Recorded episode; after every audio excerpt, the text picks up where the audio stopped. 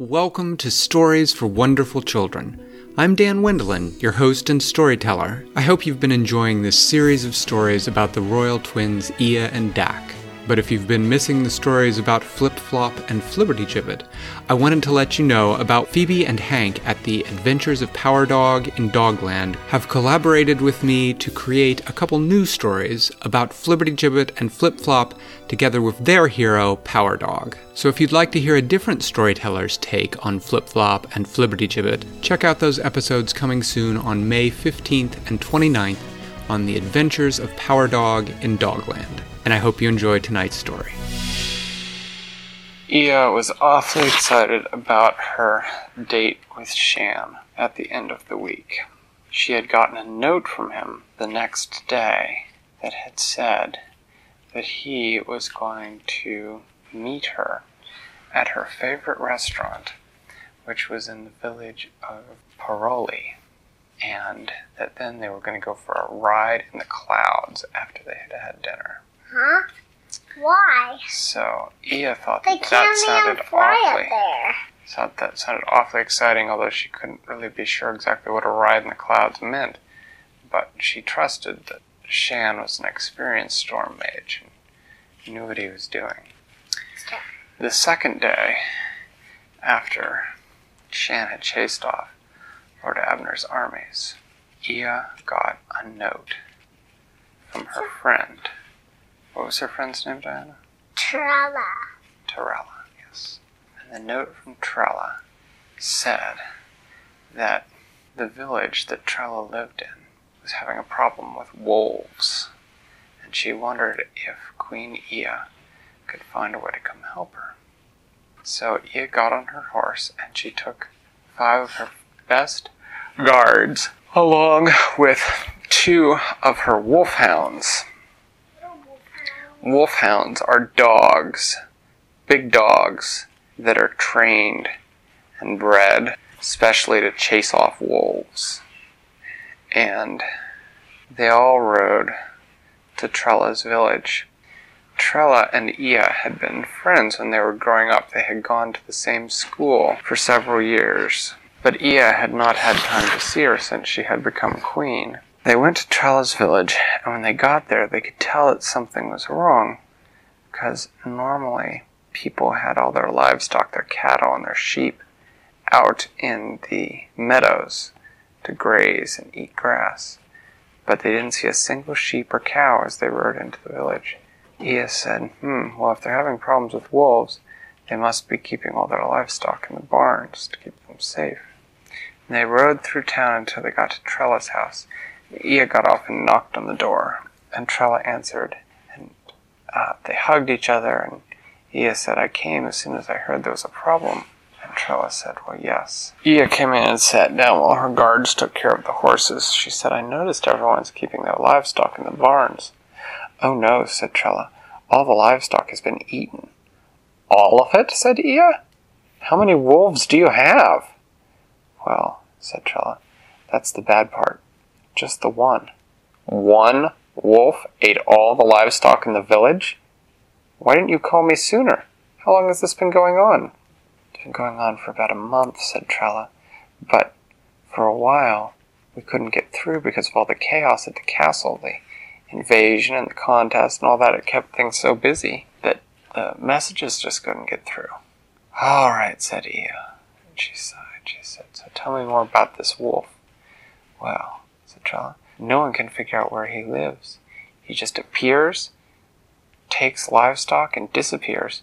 We're afraid that now that the livestock is gone, he's going to start taking children. Yes, said Ia, I can understand why people would be worried. So Ia and her guards went to look for where the wolf lived. They went to some fields that had been muddy recently, and they could see places where there were big wolf paw prints. The wolf's paw prints were the size of a horse's hoof print. Wow, said Ia. How big was must be the horse's footprint? like that. Oh. Wow, said Ia, that must be one big wolf. So they followed the wolf footprints into the woods. They were following the prints along when suddenly the prints just disappeared. What in the world? said Ia. The wolf hounds sniffed the ground and then just sat there and whined. They couldn't figure out where the scent had gone. And Ia and the guards walked around. They walked in bigger and bigger circles around the point where the paw prints had disappeared. That's really bizarre, said Ia. She and the guards went back to the village. They found another set of footprints in a different field and followed those off into a different direction, different part of the woods. And the same thing happened. The wolf prints went along for a while, and then they just disappeared. Hmm, said Ia. This really is bizarre. Wolves can't fly. She looked around, she looked up into the trees. She saw, sitting up in the tree, an enormous raven. Wow, that's one big raven, said. The guards looked at it too. Hmm. She looked at the guards. She said, Well, I'm glad we brought that big new shipment of sheep. The guards looked confused for a second. They said, Certainly, Queen Ia. She said, Well, we might as well go back so we can guard them tonight. We've got them all locked up tight in Trella's barn, right? The guards said, uh, yes. They rode back out the woods. The guard she'd been talking to rode closer to her and she said, um, were we supposed to bring sheep, Queenie? She said, no. That was for the raven's benefit. Something about that raven just seemed wrong to me. Give me the heebie jeebies. I just thought maybe we'd test a little theory. She said, I want you all to lay a trap at Trella's barn tonight. And she told them about the trap that she wanted them to lay. Well, that night, there were no sheep in Trella's barn, but there were a bunch of wolfhounds and guards taking turns.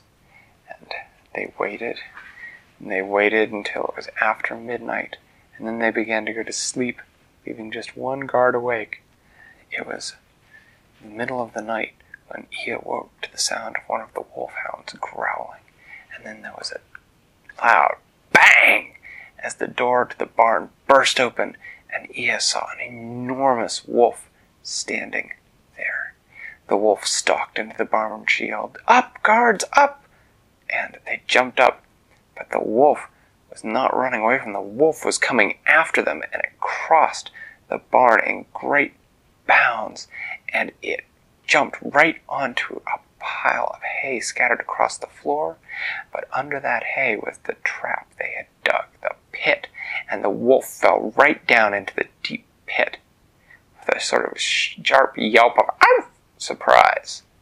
But then it was Ia and the guards' turn to be surprised, because as they walked to the edge of the barn, suddenly up out of the pit there flew a huge raven Get it, she yelled to her guards. The guards threw a net, and the net caught the raven in midair, and it fell to the ground, tangled in the net. She walked over to the net and looked at the raven. The raven looked back at her, and then it began to grow bigger and bigger, and it lost its feathers, and then there was a man standing there, dressed all in a feathery black cloak with a hat that looked like a wolf's head. He said, So, you think you can outsmart Caw, huh? Well, that's okay. I'm done with this village anyway. All the sheep are gone. Go find another village. I'm sure there are plenty of villages full of fat, tasty sheep in your kingdom, Queen Ia. And with that, he sort of bent down, and Ia yelled, Stop him! But as he bent down, he seemed to sort of curl into a smaller and smaller ball of black feathers until he just disappeared.